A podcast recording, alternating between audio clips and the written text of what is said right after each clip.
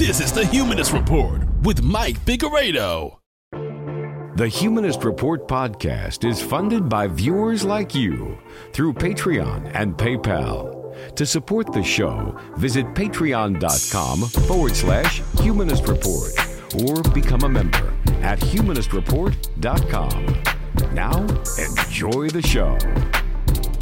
Welcome to the Humanist Report podcast. My name is Mike Figueredo, and this is episode 282 of the program. Today is Friday, March 19th, and before we get started, as we usually do, I want to take some time to thank all of the folks who make this show possible. All of our newest Patreon, PayPal, and YouTube members who either signed up for the very first time to support us this week or increased the monthly pledge that they were already giving us. And of course, that includes the great Arthur Morris, Johnny Hoogland, and Laura JKQ. So thank you so much to all of these kind individuals. If you'd also like to support the show and join the independent progressive media revolution, you can do so by going to humanistreport.com slash support, patreon.com slash humanistreport, or by clicking join underneath any one of our YouTube videos. Uh, well, we've got another great episode for you this week. We will talk about why Joe Biden's push to reopen schools is absolutely reckless and how one third of COVID related deaths were due to a lack of health insurance in the United States. And additionally, we'll talk about the revelations from Amie Parnes' new book called Lucky about the Democratic Party establishment and how uh, Democratic Party elites were torn between another Trump term and a possible Bernie Sanders presidency. And when it comes to right wing grifters, Fox News has suddenly reversed their stance on cancel culture. Tucker Carlson dabbles in vaccine skepticism, and Steven Crowder decides to ramp up the racism to um, a level 11 on his show. And finally, we close closed the week by talking to MMT advocate and podcast host Steve Grumbine, who is going to explain the fundamentals of modern monetary theory to us. That's what we've got on the agenda for today's episode. Hopefully, you will enjoy the program. Let's get right to it. So, believe it or not, it has been more than a year since the World Health Organization declared COVID 19 a global pandemic, and finally, things are starting to get a little bit better. We're starting to finally see the light at the end of the tunnel. Both cases and deaths are down substantially, and 12% of Americans have now been fully vaccinated, with 20% getting at least one of the doses from either Pfizer or Moderna. We just had the FDA approve Johnson & Johnson's single shot vaccination, uh, which is both safe and effective, and Joe Biden ordered 100 million additional doses. So it seems as if we're starting to get to a place where we can resume normal life, pre pandemic life in America and throughout the world. The issue, however, is that a lot of folks, not just the American population, but political leaders, are already pretending as if the pandemic is over. But if we don't see the writing on the wall, if we don't look at the warnings that are right in front of us, we could very easily find ourselves in another COVID 19 surge and right back to square one. Currently, Europe is experiencing another wave of COVID 19, which has led to more lockdowns in Italy and calls for more lockdowns in France, although the French Prime Minister has resisted calls from health experts to impose new restrictions. And in the United States, Joe Biden's White House is anticipating another wave of COVID 19, and they're currently racing to vaccinate as many Americans as possible as new, more easily transmissible variants are beginning to spread and pop up across the world. Meanwhile, since cases are down, however, Republican governors have already preemptively declared victory in the fight against COVID 19. And in Texas and Mississippi, they've even lifted their mask mandates. I mean, the bare minimum, they won't even allow for that. And it's not just Republican governors who are acting irresponsibly. Democratic governors are following Joe Biden's lead as well. And you have some, like Oregon's Kate Brown, already deciding that it is time to reopen schools. And she just signed an executive order which mandates in person learning fully resume by April 19th. April 19th. It doesn't matter if we're in a fourth wave by then. It doesn't necessarily matter if there's some new variant that's more easily transmissible that becomes the dominant strain in the US. Uh, we're just going to reopen by April 19th because I say so. And she's following Joe Biden's lead because, as you all know, he just passed his $1.9 trillion COVID relief package, and there's more than $100 billion in funding to safely reopen schools. The issue, however, is that it's no longer the case that we're trying to reopen schools by following the science or basing the decision to reopen schools and fully resume in person learning on whether or not we can do that safely. We're just like doing it because that's exactly what is uh, demanded of our system. Like, you have to understand that we live in a dystopian late stage capitalist society, and if we do not resume business as usual, then the system suffers. And there's a reason why Biden all of a sudden sounds a little bit different. He's saying things that he wasn't necessarily willing to say on the campaign trail. And all of this is laid out in a really long but excellent article by Walker Bragman of the Daily Poster. And he explains the country's approach to the pandemic has been one of suppression over elimination, of acceptable losses and acceptable spread. While other countries have been able to better control the spread of the virus through ambitious zero COVID strategies, the United States has never once seriously considered far reaching responses like a national lockdown or a universal basic income that would allow people to shelter in place. For both Donald Trump Trump and now Biden, the political risks of such moves were too great despite the arguments of scientific experts and the pleas of many of those on the front lines. Biden promised to be a different kind of president, one who would let the facts dictate policy rather than the other way around. In August, Biden told ABC, I would be prepared to do whatever it takes to save lives because we cannot get the country moving until we control the virus. I would shut it down, Biden said. I would listen to the scientists. But after the election, Biden and company changed their tune. On November 19th, Biden told reporters that there was no circumstance which I can see that would require a total national lockdown. I think that would be counterproductive, he said. In December, Biden announced that his key COVID priorities for his first 100 days in office included school reopenings. Today, he is still actively moving forward on that plan. Now, let's just pause there for a moment and reflect on why he's doing this. I think it's pretty obvious. If we do not resume business as usual, that's bad for capitalism.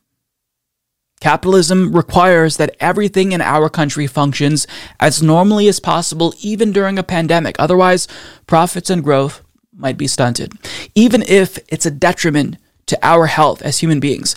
And I mean, COVID is just a microcosm of a broader issue, of a broader theme that happens with crises in capitalism. I mean, I, I mean, think about we're literally killing our planet. Like we're killing off the only habitable planet because if we were to stop doing what we're doing currently, then that would be so disruptive to global economic capitalism that that alone, that short term loss to profits and growth, is worse than long term death and destruction that might come about because of global climate change. So, our political leaders around the globe have collectively decided, inadvertently or unwittingly, or sometimes directly, that they would rather just try to manage climate crises than take action right now to stop the crisis in the future.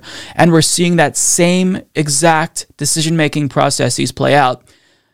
But when it comes to COVID 19, I think there was a solution that could have stopped this from becoming a pandemic, but we never opted for that solution. We never opted to pay people to stay home.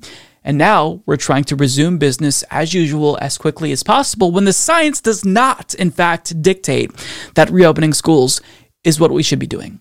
Now, having said that, that doesn't mean that I'm necessarily displeased with Joe Biden's handling of the pandemic because thus far he is doing a much better job than Donald Trump. He surpassed his goal of 100 million vaccinations within his first 100 days, and that is something that he should be applauded for. He has ramped up vaccinations, and that is really good. But when it comes to the issue of reopening schools, this is where I've had a lot of disagreements with him. And this next portion of the article from Walker Bragman really explains why reopening schools right now, it's absolutely reckless and irresponsible. For Dr. Deepti Gurdasani, the push to reopen schools is alarming. A clinical epidemiologist and senior lecturer at Queen Mary University of London, specializing in machine learning in genomic and clinical prediction, she has found herself waging a Twitter war on misinformation surrounding school reopenings. Very early on in the pandemic, at least in the Western world or in Europe and the United States, this sort of narrative was built that children were somehow exceptional or unique and that they were less susceptible to SARS CoV 2 infection and less likely likely to transmit, Gurdasani tells the Daily Poster. And this narrative very quickly got entrenched in political decision making as well as in the scientific community, despite having very little evidence behind it. Gurdasani explains that many of the studies cited as evidence that children are not major spreaders of the virus relied on symptom based testing. Children, Gurdasani explains, are not likely to be symptomatic. When you do symptom based testing in a household, you could very often pick up adults who were infected actually from children, but classify them as the index case who brought infection to the household because the actual index case, who was the child, was silent, she says. Similarly, transmission to children is being missed if you base testing on symptoms. Indeed, a study from January funded by Austria's Federal Ministry of Education, Science and Research noted the failure of several previous studies to take into account asymptomatic spread by children and other flaws. Gurdasani told the Daily Poster that new evidence actually suggests that children are more likely to spread the virus to households than adults. Such was the finding of a study from the Office of National Statistics in England published in late December. Researchers found that young people ages 12 to 16 were seven times as likely as those older than 17 to be the first case in their household. They also found that children ages 2 to 16 were twice as likely as those over the age of 17 to spread the virus to family members. Another ONS study released last month found that teachers were at high risk, ranking fourth among the 25 professions surveyed. The ONS studies are part of a growing body of research suggesting that reopening schools spread the virus. A Princeton study from September, which surveyed more than half a million people in India, found that children and young adults made up one third of COVID cases and were especially key to transmitting the virus. Similarly, a study released the month before in the Journal of Pediatrics found that children could be super spreaders even without displaying symptoms of COVID due to the amount of the virus in their systems. Meanwhile, the evidence on school closures cutting the spread of COVID is mounting too. A study from October, based on data gathered from 131 countries, found that school closures could reduce viral transmission by 15%. The next month, another study which looked at a number of mitigation strategies found that closing educational facilities ranked as the second most effective measure. Research studies aren't the only evidence that students are fueling the virus. Where schools are open, COVID is spreading. In the UK, where Gurdasani is based, cases are surging among children ages 5 to 15 while dropping among other demographics. On February 21st, Democratic Iowa State Senator Rob Hogg tweeted that roughly 3,000 children had contracted COVID 19 since Republican Governor Kim Reynolds reopened schools with no restrictions in late January. A week earlier, public health officials in Onondaga County, New York, where schools are open, warned that they were seeing a rash of new cases among children, around 50 to 60 per week, likely due to the prevalence of the new UK COVID variant. When you look at global evidence, school closures emerge as one of the most important and most effective interventions in reducing the spread of the pandemic, Gurdasani says. So the conclusion, I think, is obvious to reopen schools, to just impose an arbitrary date and say that schools have to be reopened within 100 days or by April 19th, this is not a decision that is grounded in science. It's a decision that is being made because it is the most politically expedient decision that is being made in service of our late stage capitalist economic system. And people are going to die because of this. And that's not to say that you can't try to make sure that we reopen as safely as possible, because that's why Joe Biden included funding for schools to reopen. But the goal in and of itself should not be to just reopen for the sake of reopening. The goal should be to do what is necessary to stop the spread of the virus. And from the very beginning, we could have contained the virus if we just did one simple thing we paid people to stay home. We are the richest country on the planet. We can afford to pay people to stay home. Subscribers of modern monetary theory, individuals such as Stephanie Kelton, know firsthand that any excuses that we've made are complete horseshit. If you're suggesting that we can't afford to pay people 2,000 to $3,000 per month to stay home, that is completely a fabrication. If we paid people to stay home that is exactly how we could have saved thousands, if not hundreds of thousands of lives. And back in the Trump era, his administration was literally just hoping that Americans would grow numb to COVID 19 deaths. And now that we are more than 500,000 deaths into this pandemic, I think it's safe to say, unfortunately, that most people have just grown numb, numb to it. And because the American people has uh, demonstrated that they are willing to grow numb to crises like this, our public officials now know that we can probably adapt to any crisis. Global pandemic, meh, we can just kind of resume business as usual to an extent, and people will just eventually become accustomed to it. Global climate change, I mean, wars over water, yeah, they're going to happen, but so long as our citizens aren't directly fighting in those wars over water themselves, they'll probably just kind of forget about it and resume what is the new normal to them. So I want you to think about this story in two different ways. The first way is obviously, I need you to acknowledge that Joe Biden is being reckless here. In this decision to arbitrarily reopen schools just so he can brag about it, and so that way the economy can function more smoothly, so parents can go to work and send their children to school. I mean, schools were never fully closed. Distance learning, online learning, that is a form of education, and it may may not be ideal, but it will suffice during a pandemic when there are lives at stake, when teachers who are paid starvation wages don't have to risk their lives. Like, isn't that preferable? Well, of course not because uh, we live in a late stage capitalist society. So we do what capitalism dictates we do. And that's the second way that I want you to think about this. I want you to re examine this system of capitalism. And that might make some people feel uncomfortable, particularly my older viewers who kind of grew up du- during the Cold War and were basically trained to never question capitalism. But I need you to acknowledge that if we do not kill capitalism, if we don't kill it first, capitalism is going to kill us. And when I say us, I don't just mean lots and lots of human beings on this planet. I'm talking about other species on this planet. We're currently possibly witnessing another mass extinction. There's evidence that we're undergoing a mass extinction currently because of climate change, and we're doing nothing about it because we can't disrupt the capitalist status quo, because the economic system that we designed requires that we prioritize profits and growth over our own lives. That's insane. That is insane. We created this economic system, so very clearly there's a better way. We can change the system that we as human beings created. So think about this, not just in terms of like the way that the United States is reacting to COVID 19, the way that Joe Biden is irresponsibly reopening schools, but think about the bigger picture. Think about the way that capitalism has set us up for failure and disaster and extinction, quite literally. I think that because the Republican Party's discourse and hysteria over cancel culture has been so overly bombastic and sensationalist, they're starting to kind of like undermine their own message because they've taken like this alarmism over cancel culture to such a high level. People are really starting to see through it. And now it's really evident more so than ever that this is a really, really lucrative grifting opportunity for not just Republican hacks, but Republican politicians as well.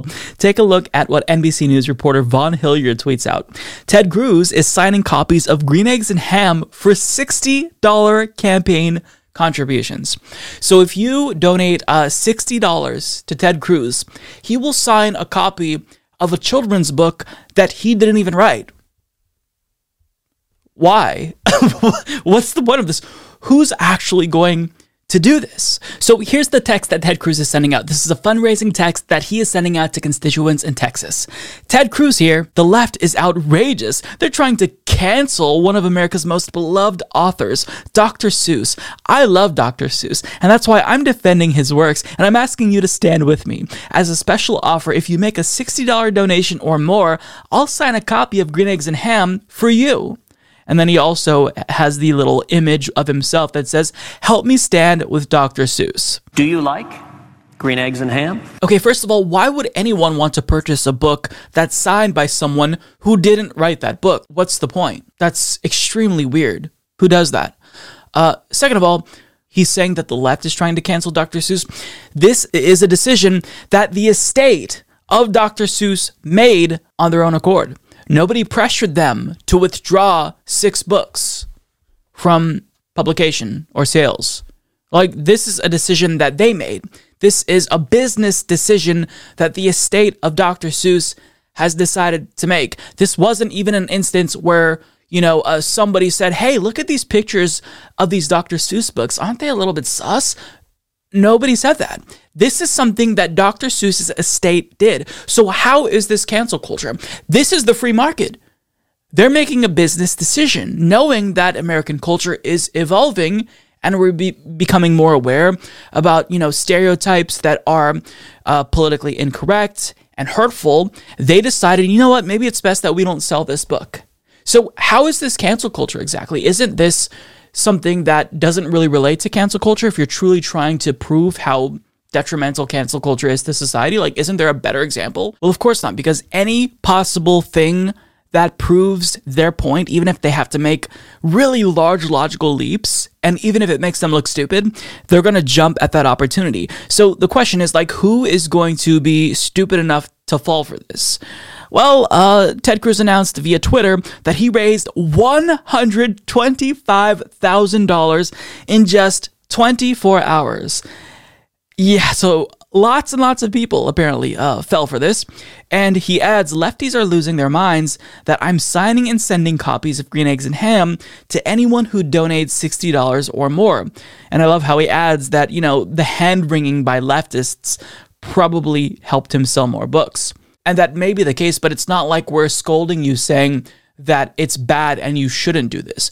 The question is, why would you do this? Because it's bizarre that you're signing somebody else's work for your own opportunistic gains. Like that's why we're we're saying this.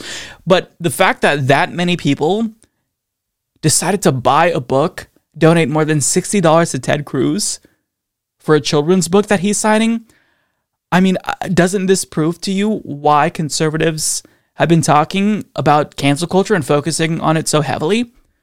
Because it's really beneficial for them politically. And it's not just Ted Cruz. When Steven Crowder complains that YouTube demonetized him or deleted one of his videos, guess what happens? He gets to complain about how he's being censored and he sells lots of mugs, lots of his own merch.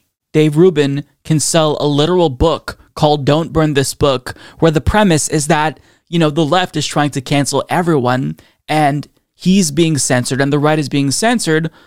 Meanwhile, you literally published the book. Like if you were actually being censored, you wouldn't be able to publish the book if cancel culture was that bad. So, do you understand? Like anyone who falls for this is a rue, but because people fall for this, this is specifically why Republicans go all in on something. If they see that it's actually going to be uh, beneficial for them monetarily or politically to do something, they're not going to stop until they beat that horse dead. So uh, that's where we're at. This is how stupid the discourse regarding cancel culture has become, where Ted Cruz is signing a book that he did not write and making lots and lots of money doing so. America is uh, certainly living in the stupidest timeline imaginable. that's, that's not even disputable at this point. Holy shit. A new report from Public Citizen confirms what we already knew was the case that our dysfunctional for profit healthcare system has exacerbated the bad effects of this deadly, devastating pandemic. And they state that for profit healthcare actually worsened the pandemic and that hundreds of thousands of deaths and millions of infections would likely have been prevented if we had a Medicare for all single payer healthcare system. Again, not necessarily the most surprising conclusion, but it is nice to actually see an analysis confirm what it was obvious. So they state the US remains the only one of the 25 wealthiest countries to not provide universal healthcare, and the healthcare system's focus on profits and not health has cost Americans their lives. Despite having less than 5% of the world's population, the US has had 25% of the world's confirmed cases and 20% of deaths. Public Citizen's new report demonstrates how, before the pandemic, approximately 87 million Americans were uninsured or underinsured. About one third of COVID 19 deaths and 40% of infections were tied to a lack of insurance. About half of Americans received their health care through their employer. With more than 22 million Americans losing their job during the pandemic, millions lost their health insurance. Racial health disparities, including access to care, have led to disproportionate deaths in communities of color. We have the highest rate of unmet need of any comparably wealthy countries, with one third of Americans reporting that they or a family member has avoided going to the doctor when sick or injured in the past year due to cost. Americans are significantly more likely to die of chronic respiratory disease, cardiovascular disease, diabetes, or cancer than people in comparably wealthy countries with universal healthcare systems, and a lack of essential funding led to insufficient hospital capacity. The US had only around half the hospital beds per capita of peer nations and far fewer than countries like Japan or Germany. Thousands of deaths would have been avoided if Medicare for All had been in place prior to the COVID 19 crisis, highlighting the need to enact policy before the next pandemic hits. Under such a system, hospitals, particularly rural hospitals, would receive the funds they need to stay open via yearly budgets instead of relying on admission rates and elective procedures. Providers would better be able to coordinate patient care.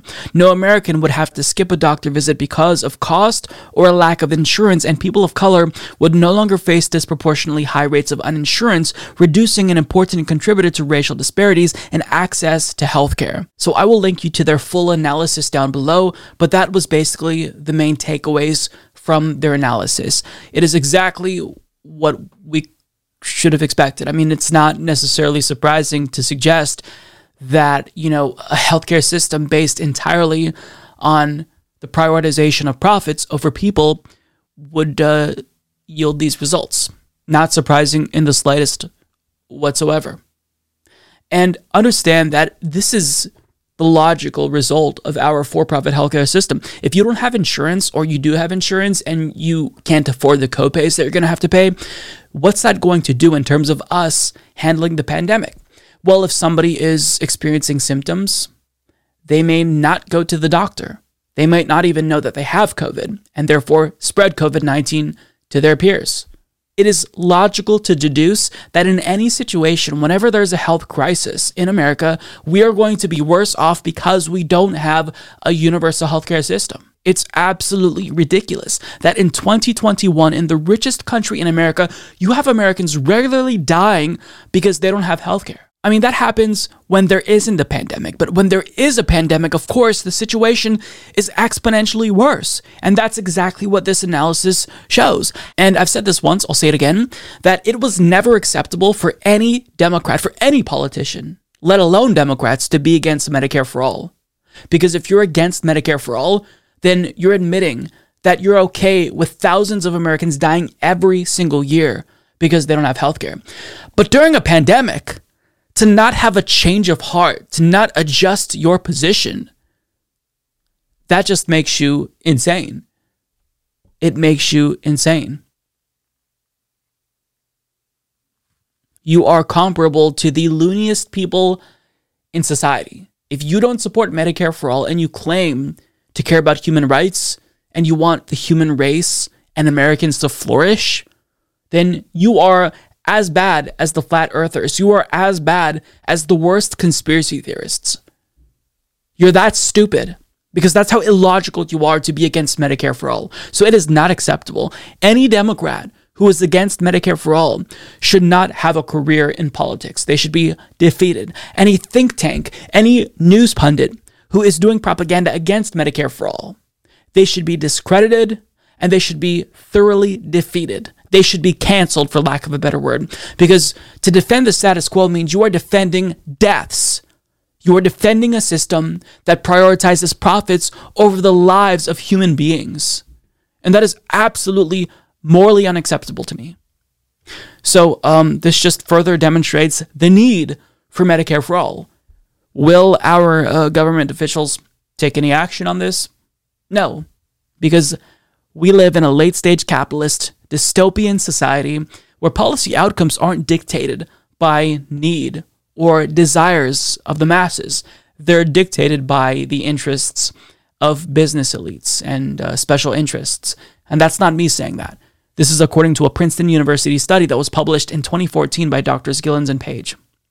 So, I mean, this, again, super obvious, uh, not necessarily shocking results.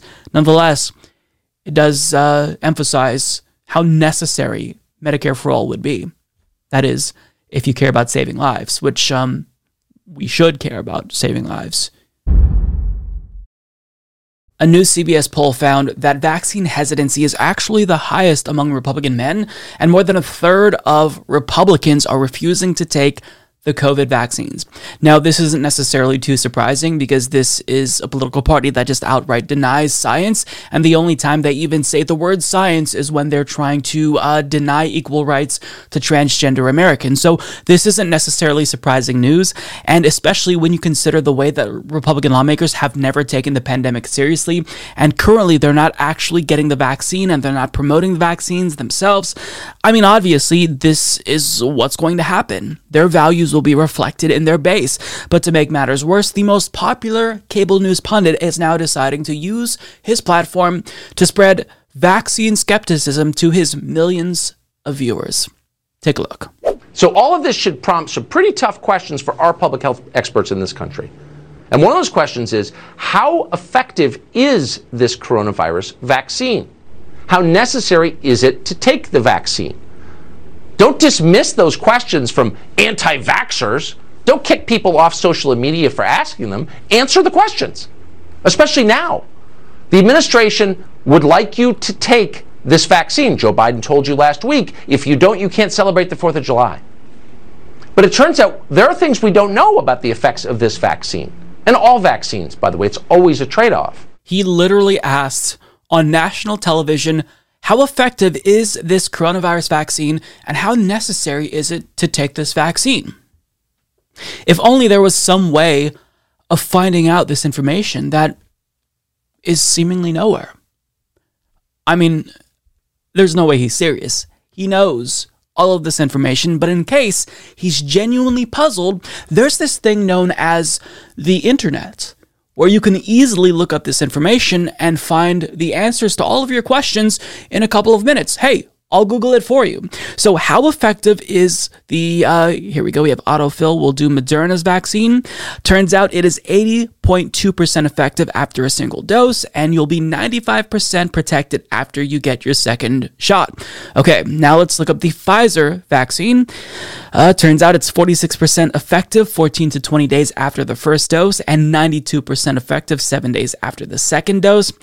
As for the uh, Johnson Johnson vaccine, it is 66% effective at preventing moderate to severe COVID and 100% effective in preventing COVID related hospitalization and death.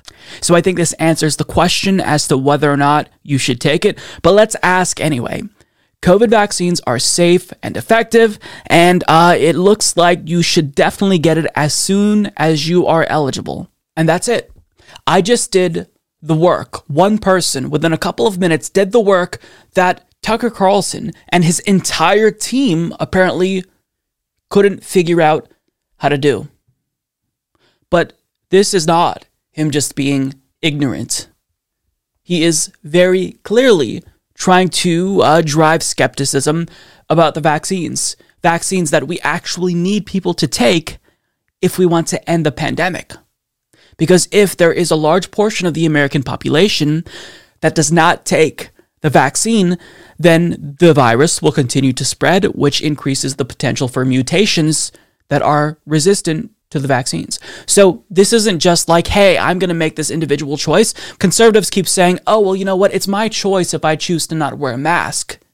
Liberty, freedom. Except that's not actually you exercising your own liberty and freedom. You're impeding on the freedom of others to not be infected by the germs that you're spreading because you refuse to wear a mask, because you think that that impedes on your liberty and freedom. Tucker Carlson is very much aware of all of this, but he's being purposefully obtuse because he wants his viewers to fear the vaccine. And I, I mean, I don't even know what the reason is for this. I don't know if he'd be saying this if Trump were still president because Trump could then get credit for getting people vaccinated. But I mean, what what's what's the end goal here? I don't know what his end goal is. I don't know why he's trying to foster skepticism and fear mongering over the COVID vaccines, which are safe and effective. But what I do know is going to happen is that if his viewers actually believe his lies and do fear the COVID vaccine, they could die. Like, does he actually want his viewers to die? I mean, how irresponsible are you to sow doubt about the efficacy and safety of these vaccines that are life saving? You have to be a terrible human being to do something like that. And also, he loves to play loose with the facts. Uh, he says that Joe Biden told you that if you don't take the vaccine, uh, you can't celebrate the 4th of July. Really? Is that what Joe Biden said? That's not what Joe Biden said. I don't like Joe Biden, but what you're doing is lying.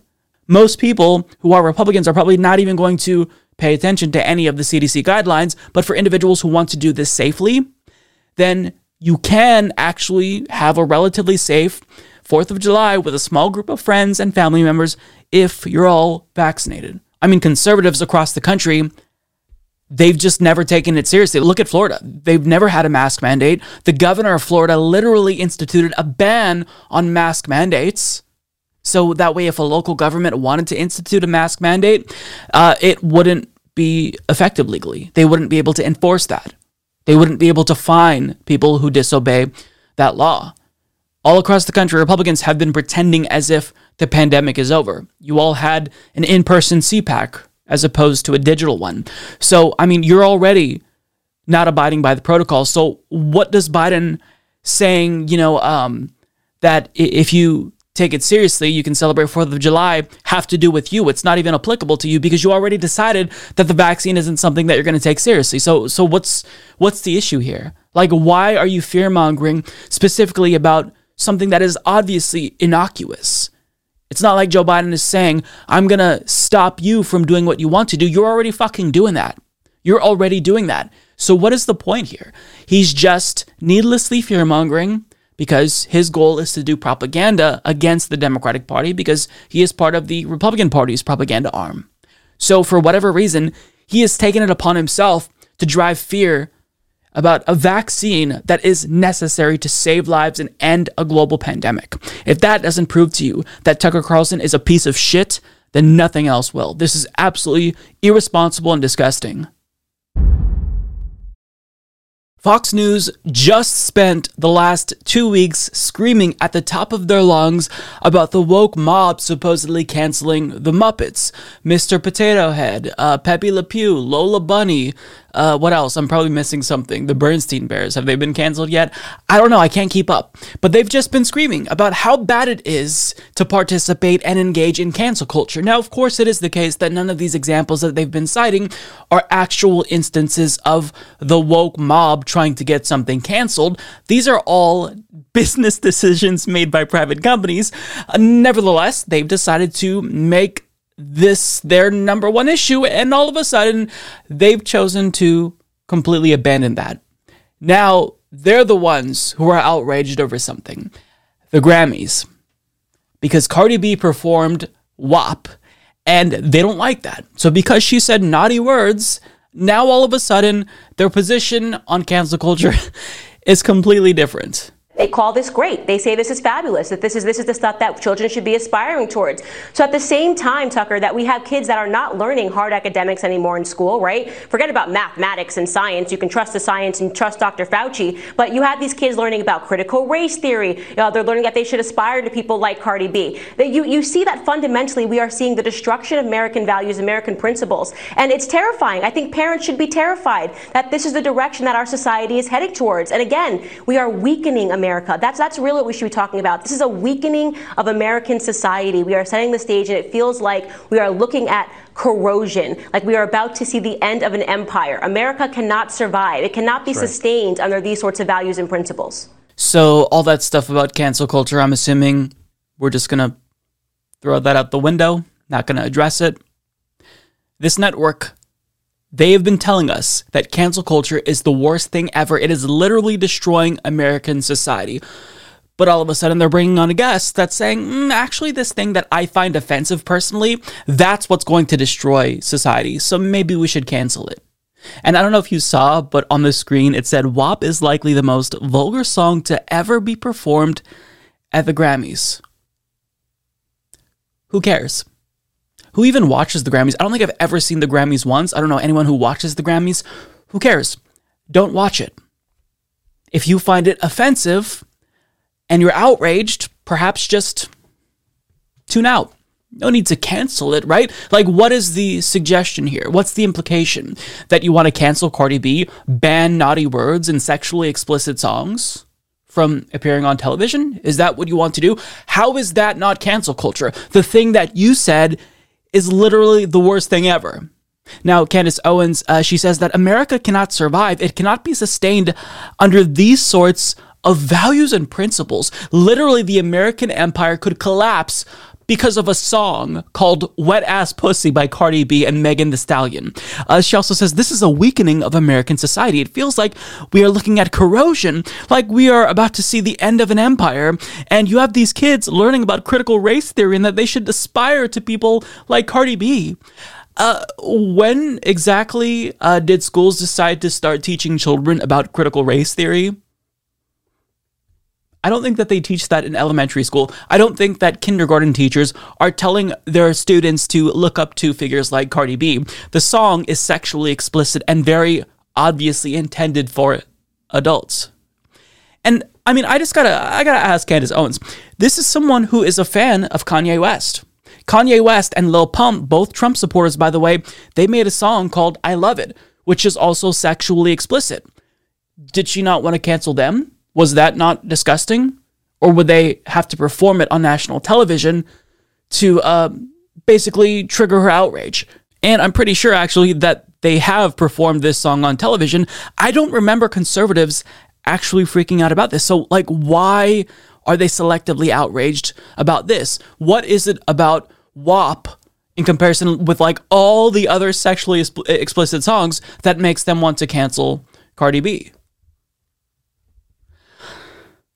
Now, um, Cardi B actually saw this segment and she responded to it on Twitter by saying, Hey, I made it on Fox News. And Candace Owens responded by saying, Just at me next time directly. You are a cancer cell to culture. Young black girls are having their minds poisoned by what you are trying to package and sell to them as empowerment. I'm one of the few that has courage to tell you the truth. You should thank me. Oh, well, how brave of Candace Owens to actually speak up. Like, wow, truth teller right there. How bold of you to say that you're offended by WAP. Conservatives are the biggest hypocrites on the planet, and they don't even care how ridiculous they look. They could go from screaming about cancel culture at the top of their fucking lungs, and the minute it becomes convenient for them to flip they will change their mind like that if they can maybe score some political points or do some propaganda that makes the opposition look bad. I don't honestly even know because I don't think that this segment in particular actually is is bad for Democrats. Like they're not necessarily attacking Democrats. They're literally just explaining that like they don't like this and they're offended by it or that liberal elites are saying that this is female empowerment. I mean, why is this such an issue to conservatives? I mean, Ben Shapiro, of course, decided to read out the lyrics to WAP last year and everyone made fun of him for it. Why do you care about this this much? This is female empowerment. Men sing about their dick and balls all the time, so when women do it, all of a sudden that's bad. Like, who cares? Who cares? I just don't understand why you feel the need to explain how offended you are at something that you could easily just not listen to. But I mean, uh, this is cancel culture. What's next? What other songs are the uh, is the mob gonna come after? I mean, we could we can say the same things that they said last week. We could turn it around on them, but they don't actually care because this is Fox News and hypocrisy is part of their brand. And um, I'm sure that the next day, maybe a day after, uh, give it give it a little bit of time, they'll go right back to criticizing cancel culture until they find something else that offends them. To which then they will promptly uh, denounce that and cry about how offended they are. Perhaps if someone like kneels during the national anthem, then they'll go back to wanting to cancel that individual. But um, this is uh, the modern right. They can't focus on any substantive political issues because their ideas are wildly unpopular, so they try to focus on culture war issues. But on the issues that they focus on, like social issues and culture war issues, they can't even remain consistent on those issues. So if you can't even remain consistent on your own key issues, then what is the point of you? You are useless to political discourse. You are the cancer cell in political discourse. You are the individuals who are actually the problem here. So there's nothing left to say. I think that this segment speaks for itself. All of a sudden, Fox News has changed their position on cancel culture. Shocking, I know. In a recent episode of Louder with Crowder, Steven Crowder decided to dedicate a couple of minutes to a segment on black farmers. And rather than actually trying to grapple with the substance of a subsidy that farmers will be receiving, farmers of color in particular, uh, he decided to just like make fun of black people. And this segment basically devolved into a competition between him and his co hosts, and they all tried to compete to say the most racist thing. Now, this isn't the first time that uh, Steven Crowder has said something explicitly racist or homophobic or transphobic, but in this clip, like, this is next level. Like, even for Steven Crowder, this is. This is yikes. This is bad. Here's the clip. I don't know where you find this many farmers of color. Uh, but they did, and 5.2 billion are being allocated exclusively for colored farmers. Farmers of color, farmers of color. Roll the tape. We begin today's show looking at a major provision in President Biden's 1.9 trillion dollar COVID relief bill that aims to address decades of discrimination against black, Hispanic, Native American and Asian American farmers who've historically been excluded from government agricultural programs. The American Rescue Mm. Plan Got receipts on sets aside $10.4 billion for agriculture support and allocates about half the funds to farmers of color who are, quote, subjected to racial or ethnic prejudice because of their identity as members of a group, unquote. The U.S. Commission on Civil Rights confirmed as long ago as 1965 the U.S. Department of Agriculture discriminated against black farmers, but little was done to address the problem. 100 years ago? Yeah, uh, most happy about the new policy. These people. So yeah, I'm gonna buy, I'm gonna buy a oh. plow, man. I'm gonna plant that corn. Go get a John Deere. Barack Obama, mother. I'm the president of plowing that ass. You. I thought the last thing they would want to do is be farmers. Wasn't that a big problem for hundreds of years? Yeah. Isn't that why Arsenio Hall called himself the urban man's Johnny Carson? I think so. Yeah, I don't know. I don't know. Are people are people lining up out in the middle of cornfield, Iowa for new dunks? Uh, how would you prove this, by the way? Like, how would you prove Yeah. that you've been discriminated You don't against? have to, you just well, I just didn't say. get that loan. Sir, you had no credit. Well, that should not have stopped me from getting the loan. Uh, I planted a Hennessy tree, but it's not growing. Well, I, well, technically it did grow, but that shit ain't XO. I put it in the ground. I planted a VSOP XO tree. I'm getting in some niche esoteric cognac humor, motherfucker.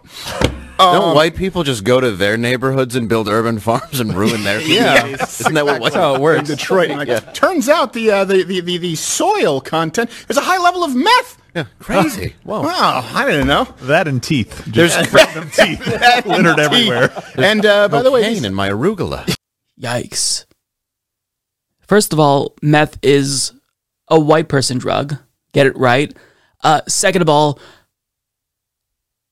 I don't get the joke. Like, this is supposed to be comedy. He's a comedian, a conservative comedian, but nonetheless, he identifies as a comedian. What's the joke?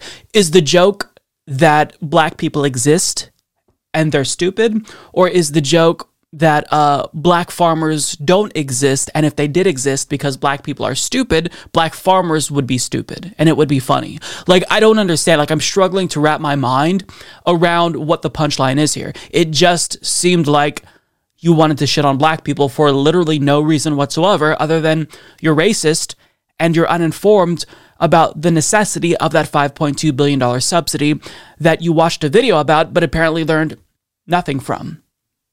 The reason why that subsidy is necessary is because black farmers have been historically disadvantaged because of racism. Had you decided to do a quick, like five minute Google search, you would have learned this. And as Summer Sewell of The Guardian explains, the number of black farmers in America peaked in 1920 when there were 949,889 farmers. Today, of the country's 3.4 million total farmers, only 1.3% or 45,508 are black, according to new figures from the U.S. Department of Agriculture released this month. They own a mere 0.52% of America's farmland. By comparison, 95% of U.S. farmers are white. The black farmers who have managed to hold on to their farms eke out a living today. They make less than $40,000 annually compared with over 190,000 by white farmers, which is probably because their average acreage is about one quarter that of white farmers. So that last paragraph there gives you some insight as to why black farmers are disappearing and why this subsidy is necessary. Because less property leads to less profits. And since black wealth is disappearing and uh, blacks have less property historically than whites, well, you can see why black farmers are struggling. So the farmers of color that exist need the additional assistance that they otherwise wouldn't necessarily need if they were already advantaged in society. But it's not just historical racism that's the issue here, it's also modern day racism.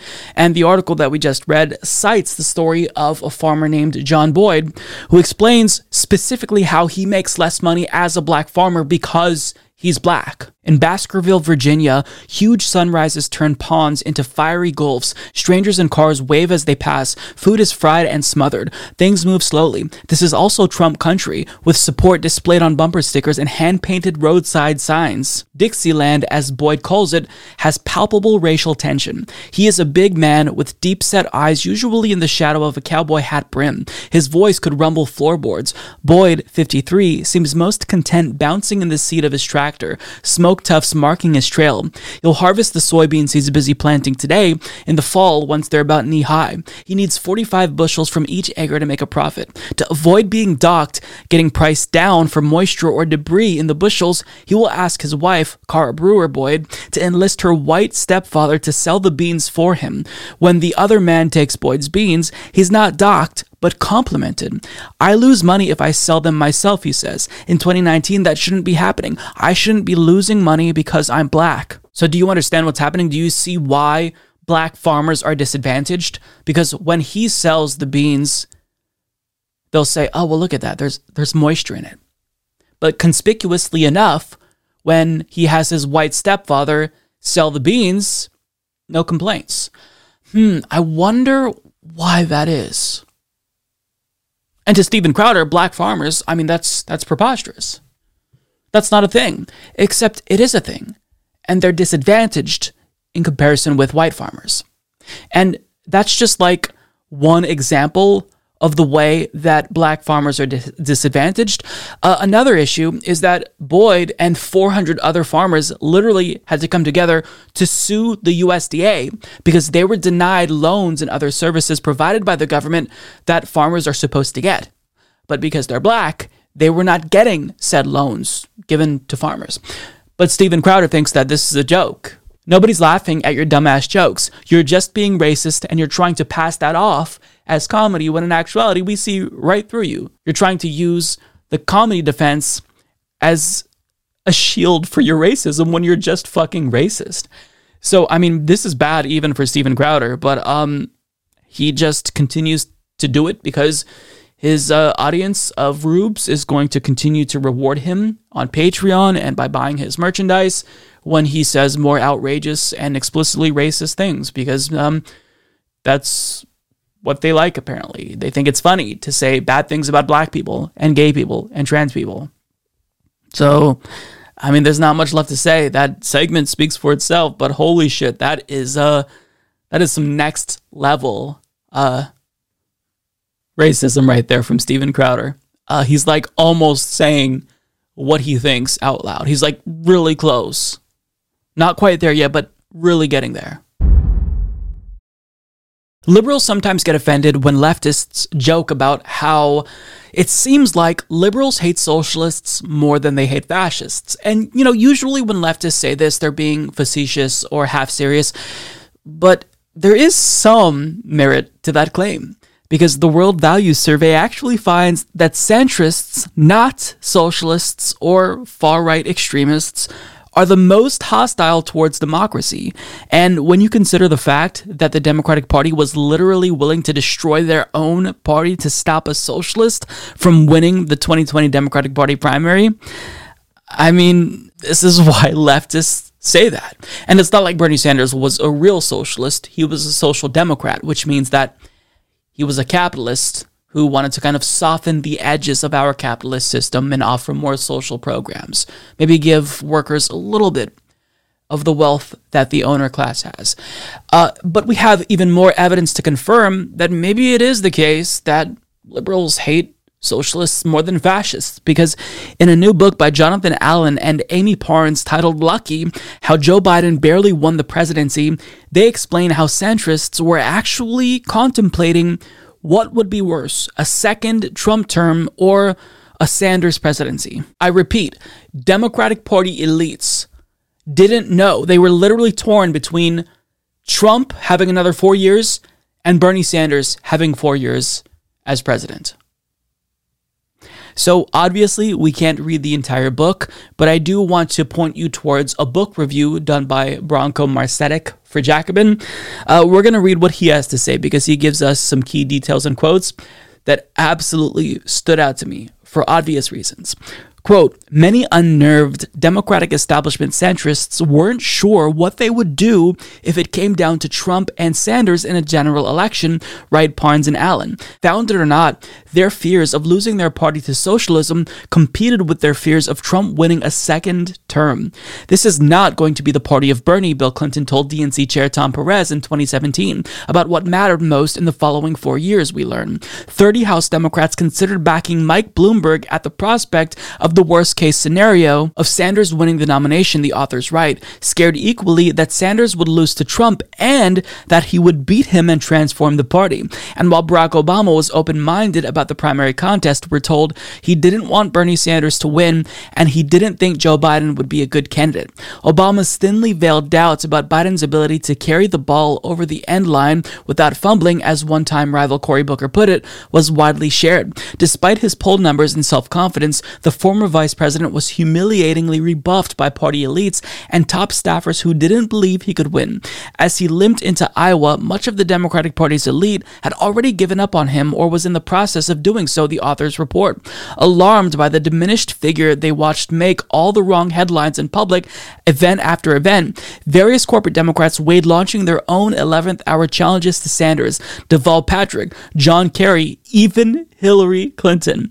By late February, Biden had posted embarrassing finishes in the first two contests, ran out of money, and in a detail that would be too on the nose if it were fiction, the power went out at his hotel and the wheels on his bus suffered a mishap. That Biden would end up the party nominee regardless was the product of several factors out of his control. And of course, there were Obama's calls to Biden's rivals that consolidated the field against Sanders, which the authors recount in greater detail than any previous account. Like Mr. Magoo stepping on a sewer lid or a construction beam at just the right moment, Biden was propped up and rescued by a series of twists of fate he'd barely noticed and came out of the other side convinced it had all been his doing. So, do you remember when all throughout the Democratic Party primary in 2020, we heard nothing but electability, electability? Joe Biden's the most electable. The media pushed it, and Branko makes that point as well in the article. Even Joe Biden's wife basically said, Look, I know that you don't like my husband's healthcare policies, but really you should be thinking about who can beat Donald Trump we heard all of this nonsense about electability, and it turned out that they happened to be correct. But behind the scenes, nobody in the Democratic Party establishment actually believed that Joe Biden was capable of beating Donald Trump. And this one quote from a longtime Biden advisor, it was really fascinating. Uh, he said, quote, if President Trump had just acknowledged there was a virus, even midway in August or September, acknowledged this is a fucked up situation and pivoted, we would have gotten crushed. This is a Joe Biden advisor, a longtime Joe Biden advisor saying this, that they knew Joe Biden was not the strongest candidate. Now, we can't go back in time and try a different scenario where we run Bernie Sanders against Donald Trump. But the point is that while they were telling us one thing, they believed something entirely different. They believed what was obvious that Joe Biden was not an inspirational candidate. He was similar to Hillary Clinton four years prior, who didn't really have a message. They had to find a justification for his campaign to begin with because it seemed like he was just running because he wanted more power, not because he actually wanted to support America and change the country for the better. Um, and I've got to say, this isn't necessarily surprising. The revelations from this book, I think, are less shocking than the revelations from the last book that uh, Amie Parnes put out, which was Shattered. But still, the fact that we now have concrete proof, or at least, you know, um, anecdotal evidence um, that Democrats were confused or, or at least uh, torn between Bernie and Trump, it would have been really, really interesting to see what would have happened if Bernie Sanders became the Democratic Party nominee. Would he have beat Donald Trump? I absolutely am confident that he would have defeated Donald Trump handily. Um, but to see some pundits in mainstream media who claimed that, you know, they didn't support Bernie or we shouldn't support Bernie because he couldn't beat Trump, like to watch them pivot and support Donald Trump in lieu of Bernie Sanders because they are more afraid of socialism than fascism, that would have been a, a very important mask off moment. And I feel like we're going to get that mask off moment from Democratic Party elites sometime. Like they're going to show their cards.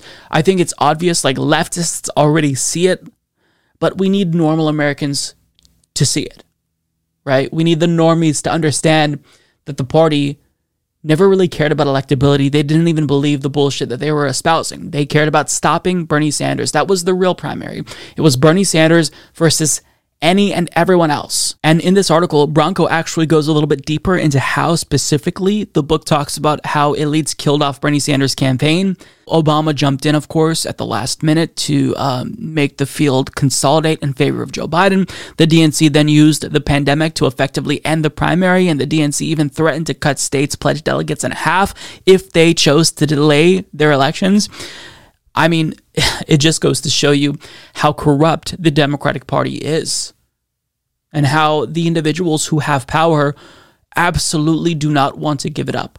So that is the main takeaway.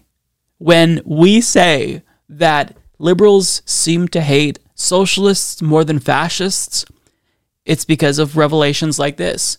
They literally didn't know who they'd choose, who they'd support if it came down to Bernie Sanders and Donald Trump. Imagine being liberal and even for a minute questioning who's the better candidate. It is absolutely outrageous, and I really want them to name names. Like, I want to know specifically which Democratic Party officials didn't know if they'd support Donald Trump over Bernie Sanders or not. Like, I want to know because these individuals obviously should not be nowhere near the levers of power because they are just morally bankrupt and very clearly are only interested in their own careers and maintaining the status quo. And that is uh, morally bankrupt, to say the least.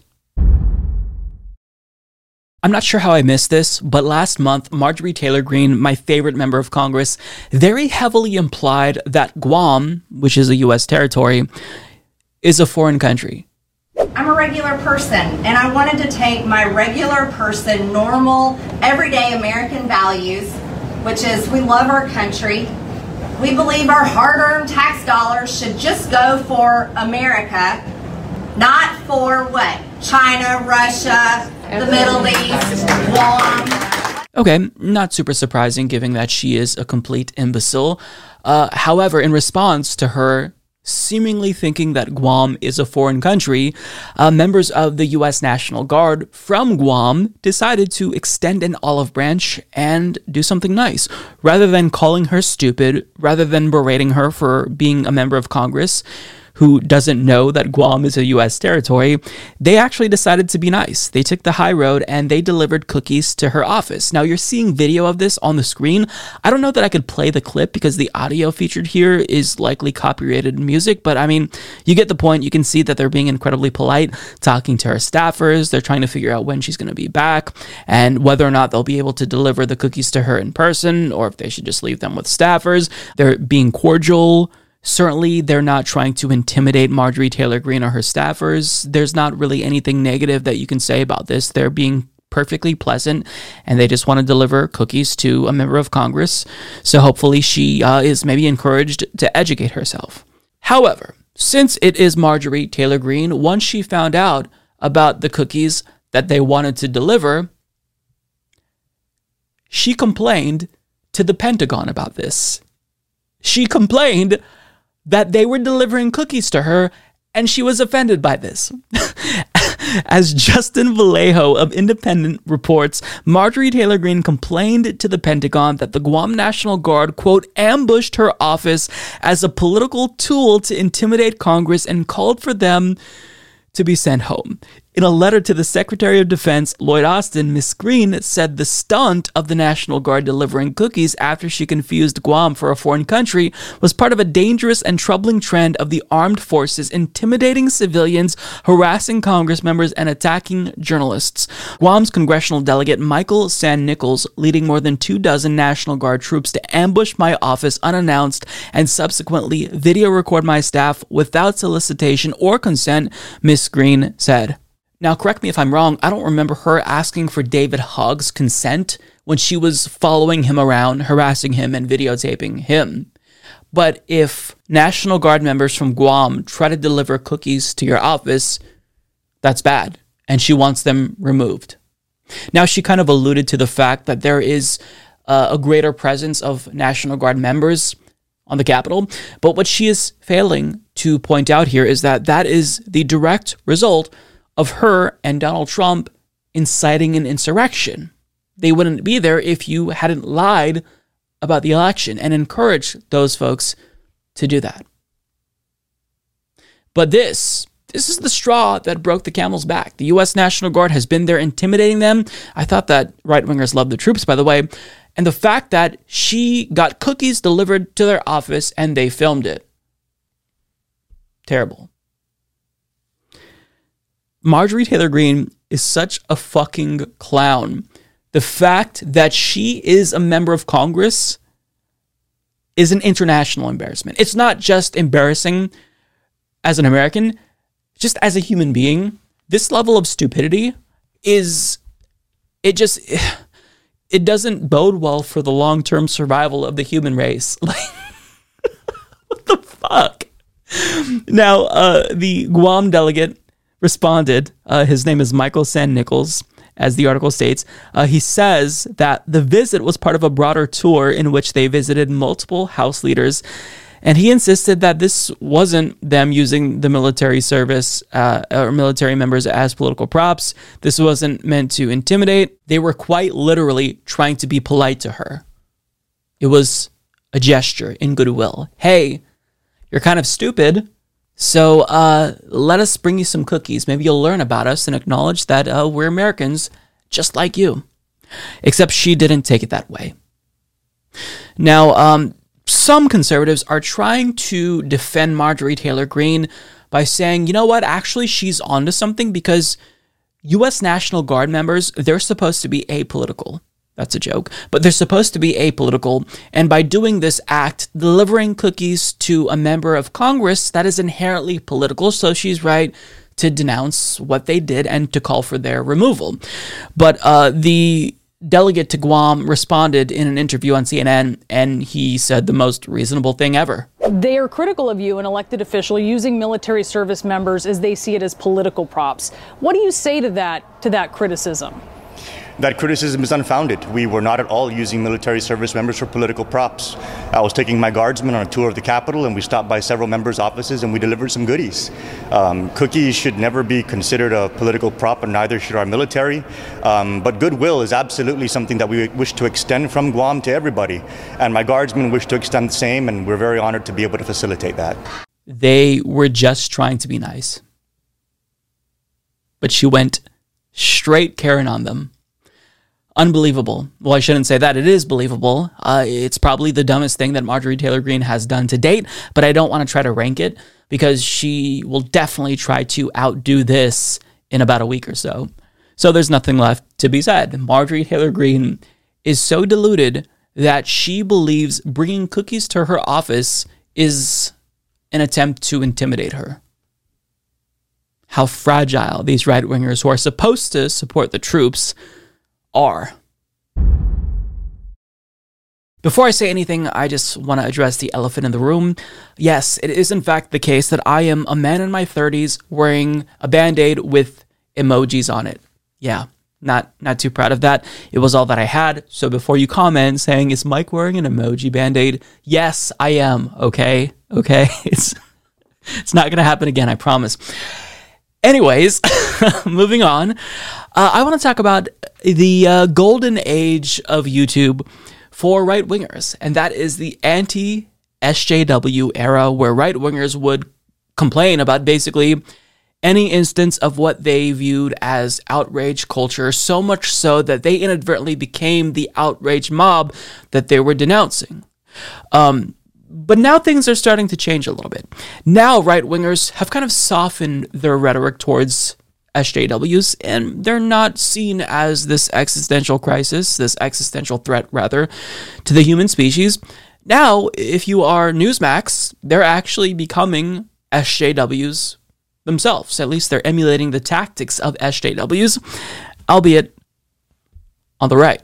They're right wing SJWs. Now, Fox News, on the other hand, they are really caught up on cancel culture. They're trying to make as much money from that as they possibly can. We see Ted Cruz selling Dr. Seuss books that he's signing as if he wrote that, and he's making lots of money off of Republican rubes. But Newsmax is going in an entirely different direction. They are embracing the fact that they are right wing SJWs to the point where they are literally putting trigger warnings before their newscasts. And I'm not kidding about that. Quote, Trigger warning. New Netflix show uses Jesus to bash the NRA. And um, yeah, as you can see, Jesus is in fact being portrayed here in a way that might outrage people who are overly sensitive. So now, the SJW phenomenon, it still exists. It's just that the right wingers are SJWs. And on Newsmax, they took the time to vocalize how offended they were at gay Captain America. There's a new Marvel comic where Captain America is a gay teen, and they were absolutely outraged by this. And they took the time to let everyone know why this is not okay. All right, Grace. This is maybe my favorite, most upsetting story of the day. I have mixed emotions about this, is because it's just the country's going bananas. We now have a new teen Captain America, which by all accounts, he is a gay Captain America, complete with a nose ring tats when he takes off his, his skull cap there. He's got like a, a mohawk thing. He's not very muscular. What has this world come to, Grace? Now, see, I was really thinking about this story all day, and I realized that it's it's wonderful. I'm all for inclusivity, and I think it's wonderful to you know bring anyone into this superhero world that you want. But what I find amazing is what would really be pushing the boundaries is if maybe they had a conservative superhero or a Trump supporting superhero. That would really require the left to be extra tolerant of other people that they disagree with.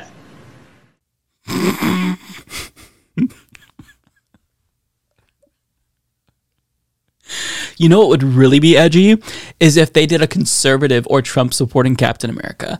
How would that even work?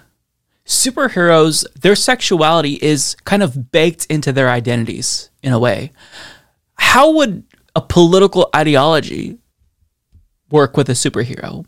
Would he be shooting out MAGA hats at bad guys? Would he be taking on the big bad climate activists? I don't even know what this would look like. But is this not some snowflakery bullshit right here? How does this not constitute the right being snowflakes? Uh, the host called it upsetting and said, The country is going bananas. What is the world coming to? He was also outraged at the fact that he had a nose ring, he had tattoos, and that he was not very muscular. Well, this character is supposed to be a teen, uh, so I mean, is he supposed to be a bodybuilder? I just, I don't know how to watch that clip and not think, wow, aren't these overly sensitive adults kind of being snowflakes? It's almost like they're emulating the SJWs that they complained about before. Isn't that interesting? And on Newsmax TV, it's not just that they're overly offended by everything, seemingly, they also are embracing cancel culture, at least this guest did. You know, in the 1950s, if you openly espoused communism, you would be canceled in Hollywood or in the federal government, and I think that's perfectly right and just. So, that, of course, is Michael Knowles of The Daily Wire. And he was a guest, but as you could have expected, the Newsmax host did not push back on him when he literally advocated for cancel culture, saying canceling communists is, quote, perfectly just and right. So, do we see what's happening here? We're seeing the right literally embrace outrage culture. They are the SJWs that they railed against just a couple of years ago. The only thing that's left that would complete the ensemble here is if some of them dyed their hair blue. I think that would actually be pretty pretty lit. Uh, except if that were to happen, uh, if we saw like a conservative host on Newsmax with blue hair screaming about how offended he or she was at the sight of a gay Captain America, that would prove to us that not only we're living in a simulation, but that that simulation is completely broken. So I don't know what's left to say. The right is now officially SJWs, but I'm going to let you in on a little secret. They always were. They always were the SJWs. Remember uh, evangelicals and how they, you know, tried to cancel gay marriages in 2004? Remember how they wanted their religions to be um, visible, or at least statues to their religions, the Ten Commandments, to be visible on public property, and that they wanted to be included. And if they weren't, if they couldn't shove their religion in your face, then they would claim that they're being discriminated against. They always were the SJWs. It's just now I think that they're making it easier for people to see that they are the SJWs or social injustice warriors, rather. But you get the point. Uh, this is absolutely hilarious. And I hope that they continue with this trend of focusing on non issues because while they're talking about that, members of the left are organizing for Medicare for all and raising the minimum wage and for union rights. So keep up the stupidity because we are going to capitalize on your uh, focus on these issues that literally make no difference to anyone's lives. So by now, it's been a couple of days since the absolutely horrific Atlanta Spa massacre, and there's not really any words that I could offer you that will make you feel any better or make the situation any less heartbreaking. And um, when I think about this story, I can't shake the comments from the Cherokee County police captain who basically defended the actions of this mass murderer. With investigators, they interviewed him this morning, and I, uh, they got that impression that yes, he he understood um, the gravity of it, and he was pretty much fed up and kind of at the end of his rope. And um, and yesterday was a really bad day for him, and this is what he did. Remorseful? He, uh, I'm not going to go to. I don't know if he was remorseful or not. Imagine being deranged enough to downplay the actions of a mass murderer by saying he was just having a bad day. Would we be saying this if uh, the perpetrator wasn't white? I don't think so. And I love how there's this fake debate going on about whether or not this was a hate crime. Well, he says it's not a hate crime, so we're we're a little bit perplexed here. We don't know if this was a hate crime or not. Of course it was. Are we really having this conversation? Are they really this clueless? You know how uh, racist people oftentimes will say, I'm not racist, but, and then they proceed to make a really racist comment. This is the mass murder version of that, where he literally deliberately targeted Asians and then says, Look, I'm not racist. Unbelievable.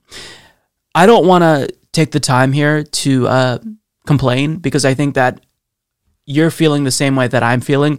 But what really matters now more than ever is to elevate the voices of members of the Asian community because there has absolutely been an uptick in anti Asian violence and hatred and harassment ever since Donald Trump has used words like uh, China virus and Kung flu to describe COVID 19. And it's not like there is this new phenomenon of anti Asian bigotry and violence because of Trump, but did he make matters worse? Absolutely. But with regard to this particular story, I do think it's important that we be nuanced and we look at all the issues. This isn't just an issue of anti Asian racism, it's also an issue that relates to sexism as well. These issues are interrelated. And this is what an MSNBC News reporter uh, very eloquently pointed out. I know that the suspect mentioned he he claimed that there was no racial racial motivation involved. Um, the issue here is that experts and activists all stress that given the way in which Asian women have been seen in this country, um, historically fetishized, hypersexualized, it's made them particularly uh, susceptible to sexual and physical violence. And so, therefore, it's impossible to divorce race from this conversation. And she is exactly right. In the United States, there's this history of uh, hypersexualizing and fetishizing and dehumanizing Asian women.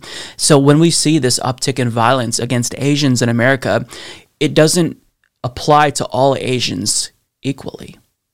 And certainly, women have uh, disproportionately bared the brunt of that. And I want to read an op ed from NBC News where author Nancy Wang Yuen shares her experience. And she talks about how uh, violence against Asian women in particular has been an issue, and not enough people are talking about it, presumably because they're ignorant to these experiences. So she writes The only time I was ever in Atlanta where six Asian women were shot dead on Tuesday, a young white man shouted me so horny to me at the airport.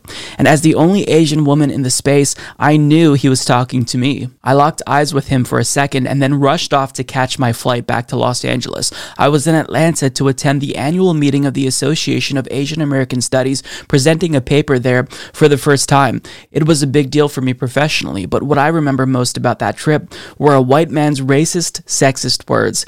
Tuesday's killings occurred at three spas in the Atlanta area. Two other victims, a white man and a white woman, were also killed. Investigators said the white male suspect told them that he has a sex addiction and targeted the spas to take out that temptation. He was fed up at the end of his rope, Cherokee County Sheriff Captain Jay Baker said. He had a bad day, and this is what he did. Based on the reported statement, investigators have so far concluded that the attacks did not appear to have been motivated by race. As an Asian American woman who has endured sexualized racism all of my life, such ignorance enrages me. Asian women, along with black and indigenous women and other women of color, endure racism and sexism in intersectional ways constantly, and they have throughout history. As lawyer Jae-min Kim argued in 2009, prosecutors and police may be even less likely to add hate crime charges in cases of rapes and sexual assaults targeting Asian women. In 1875, Chinese women were targeted by a federal immigration law called the Page Act. This law effectively banned the immigration of Chinese women to the United States based on a morals clause that considered all of them prostitutes at the time. There were apparently specific racist and sexist concerns that Chinese prostitutes would bring in especially virulent strains of venereal diseases and entice young white boys to a life of sin. Sound familiar? Furthermore, the multiple wars with and various occupations of Asian countries have long contributed to the exploitation and fetishization of Asian women. In World War II, the unknown numbers of so called Asian comfort women kidnapped by Japanese soldiers from China, Korea, and the Philippines were transferred not to freedom but to the U.S. military.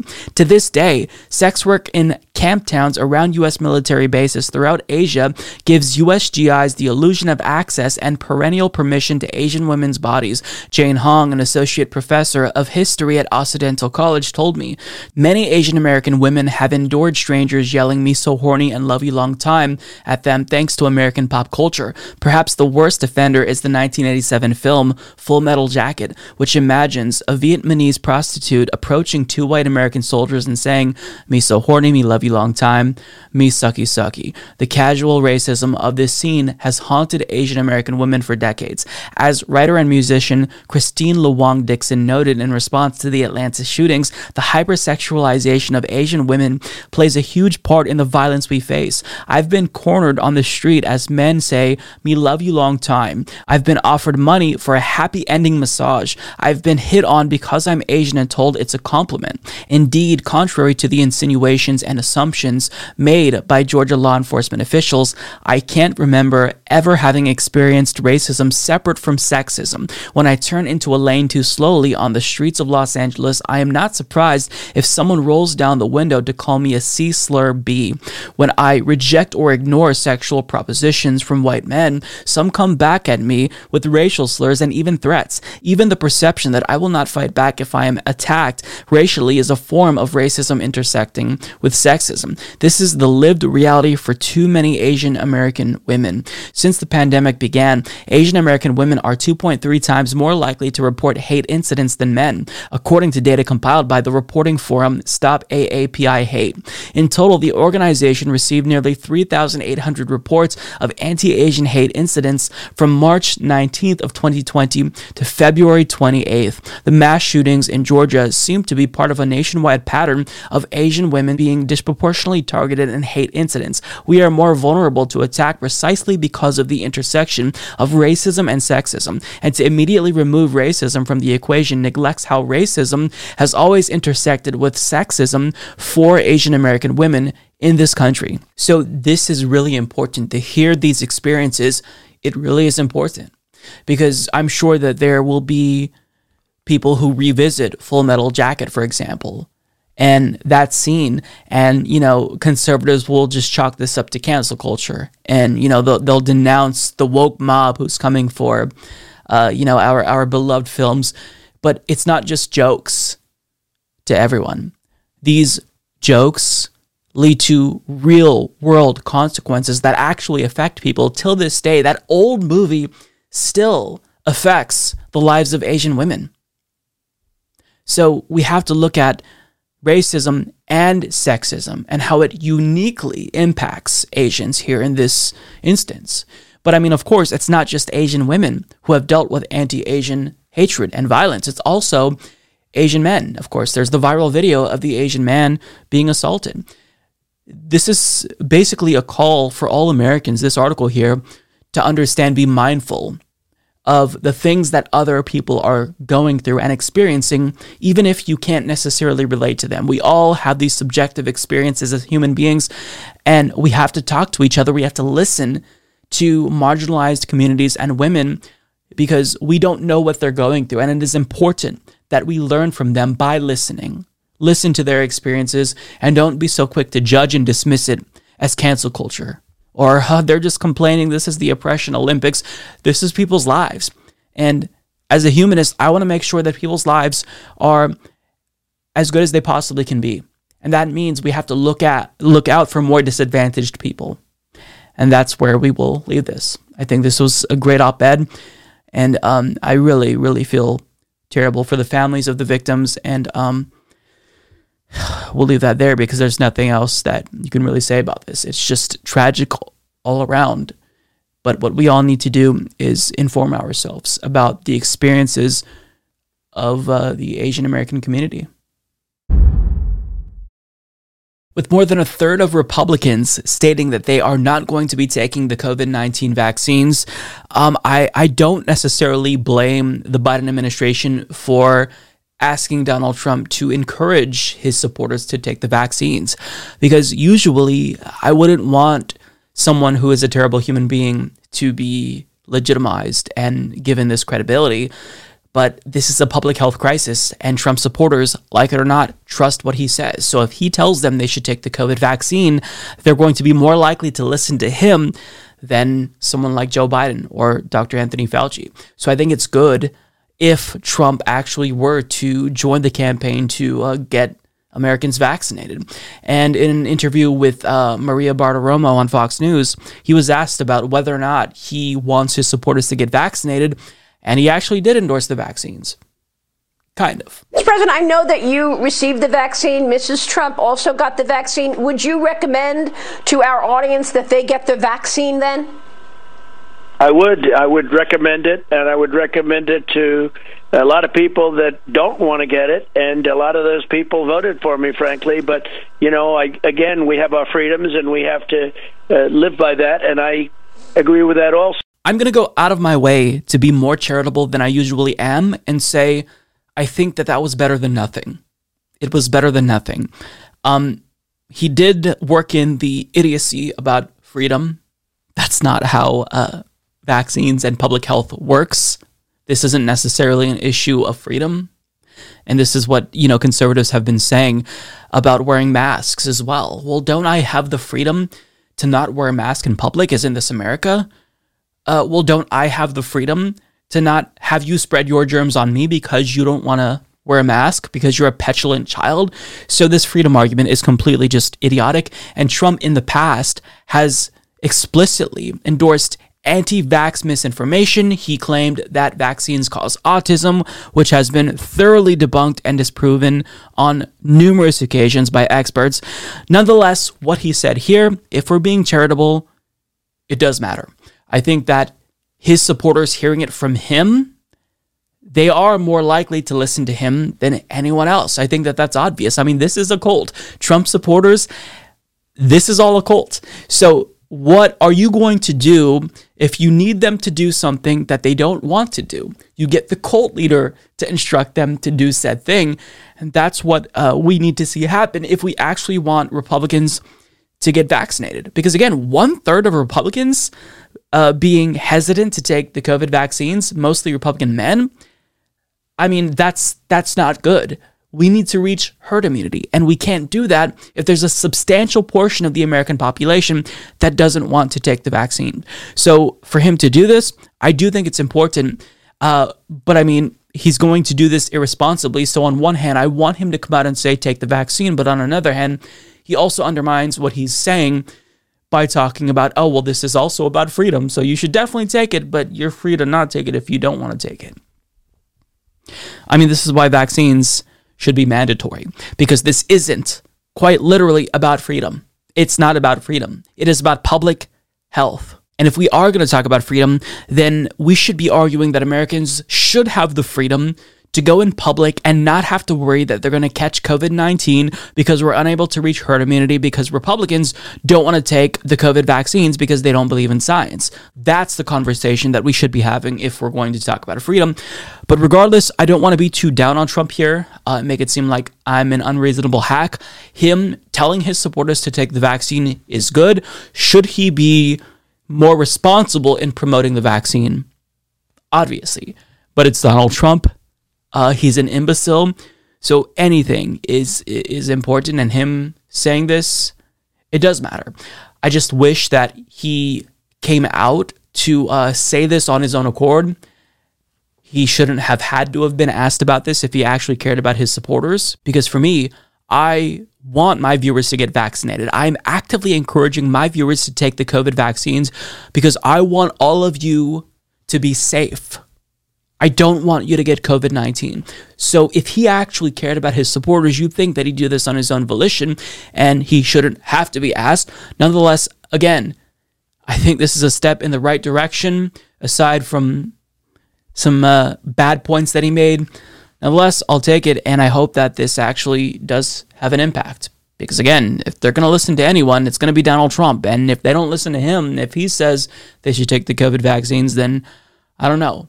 But uh, what I will tell you is that I will take any of the COVID vaccines: Pfizer, Moderna, uh, AstraZeneca, the Johnson and Johnson vaccine. Stick all those fuckers in me. I'll be a guinea pig for new vaccines. This virus is serious, and it doesn't matter how old you are or if you aren't immunocompromised. If you get this, there is a very large likelihood that you will deal with long-term health issues, scar tissue in your lungs and I don't want this. I don't want this for my viewers. I don't want this for anyone who I love. I don't want anyone that I know, my my mom, my mother and father-in-law to be subject to getting COVID-19. I want all of us to be safe. And as a result of me wanting this, I'm encouraging everyone to get vaccinated.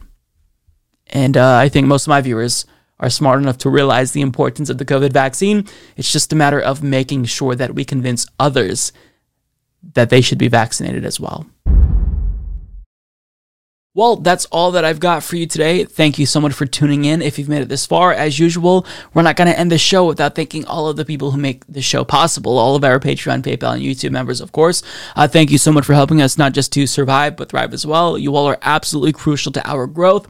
Um, I just want to let you know, PSA, I will be streaming on Twitch this weekend. You can go to twitch.tv slash uh, slash humanist report. I will be streaming Sekiro Shadows Die Twice. I just finished uh, Bloodborne. I've worked my way through the entire Soulsborne series, and I am going to play the final Souls-like game uh, FromSoftware Game uh, on Twitch. Maybe not all of it, but I'm definitely going to start it on Twitch, and I hope that you all will join me there to watch me. It's going to be a lot of fun. Anyways, uh, I'm done talking. I will see you all next week. Take care, everyone. My name is Mike Figueredo. This has been the Humanist Report. Have a great weekend.